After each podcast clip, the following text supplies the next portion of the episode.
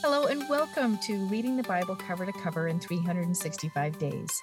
My name is Andrea Lendy, author of the book and Bible reader and studier for over a decade, and I'm excited to share some thoughts with you about today's reading. Welcome to day 120 of Reading the Bible Cover to Cover in 365 Days. Let us pray. Oh Lord, thank you for the wisdom in your word pour your wisdom into our hearts as we read your word. In Jesus' name, amen. Let's see what's happening in Mark chapter 3. Jesus healed the man with the withered hand on the Sabbath. He was angered and grieved at the hardening of the Pharisees' hearts. Their main focus was to catch him doing something against their law so they could find an accusation worthy enough to put him to death. Well, we all feel judged and scrutinized at times in our lives as well. Jesus must have felt this way almost all the time his enemies were constantly watching him to bring about his eventual demise. Let us pray the Lord keeps our hearts soft toward him so we don't fall into the enemy's trap as did the Pharisees. Let us also know our Savior suffered the same kind of wrongs we do. He understands our pain and he comes to our aid. He was healing so many people then that his notoriety went throughout the region, and people everywhere tried to simply touch his garment to receive healing. This must have been quite a spectacle, one that may be somewhat like our modern day celebrities who need bodyguards to protect them. Jesus even asked his disciples to have a boat ready and waiting in case the people were to press into him so much that he needed to get away from the crowd. Later, he named his 12 disciples and gave them authority to heal the sick and drive out demons. He was going to send them out to preach. Judas was even named among these 12, so we have to assume Jesus gave him this power as well. Imagine giving your best secrets and gifts to someone you knew would betray you, ending in your death. This is who Jesus was. He always gave his best. Then Jesus was accused of being possessed by demons because of his teaching, even by some of his kinsmen. He told some parables illustrating how this could not be true, and he warned them about blaspheming the Holy Spirit.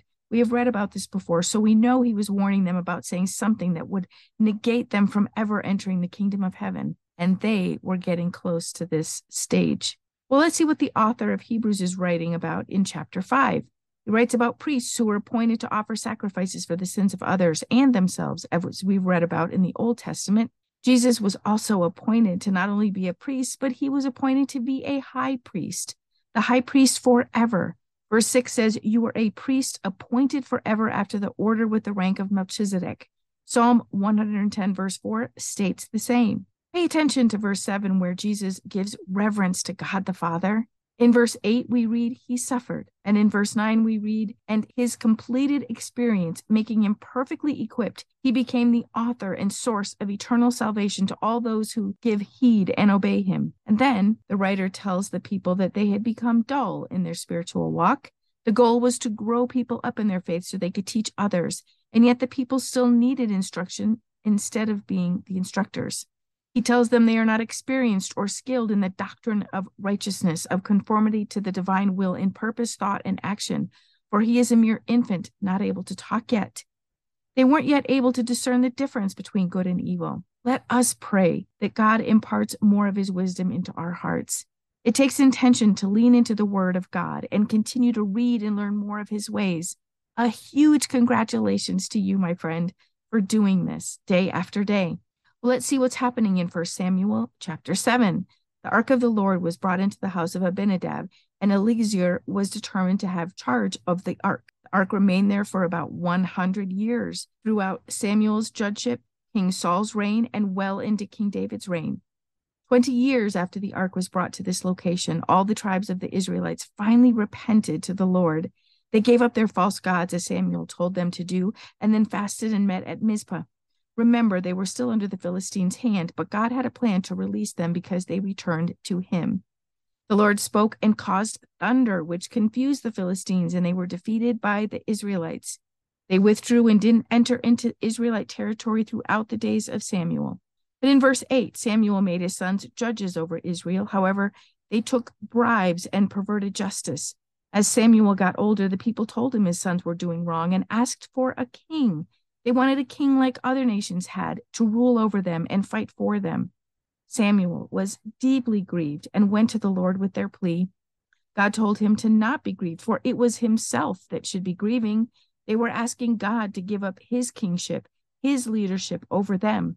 The Lord told Samuel to tell them all that would happen if they had a king, all the negative things like they would have to give up their best crops for the king, their best land for the king, their money, women, servants, and etc. But they still wanted a king appointed to rule over them. Psalms 120 through 134 are called Psalms of Ascension because they were sung when the people were on their way to Jerusalem to celebrate their three annual feasts. Jerusalem was on high ground. The Psalms were also sung on the steps of the temple, one psalm for each step. Psalm 120 was a psalm of distress, asking the Lord for deliverance. The psalmist writes about desiring peace, but the peoples and nations he resides next to want war instead. Verses 6 and 7 say, My life has too long had its dwelling with him who hates peace. I am for peace, but when I speak, they are for war. These words could just have well been written in modern day times. Let us seek peace and pray peace over the world today. Let us pray. Oh Lord, thank you for showing us more about you and your Son today. Thank you for sending him to save us from our sins. May we be forgiven for our sins, Lord, and be fully restored to you. May we put you back as our King, and may our hearts be ruled by you. Keep our hearts soft toward you, and keep us seeking you all the days of our lives. In Jesus' name, Amen. Thank you for walking this journey with me and being a faithful reader of God's Word. I pray that He shows Himself as the God who loves you deeply and cares about every detail in your life. Come back tomorrow for some more thoughts and insights as you read God's Word.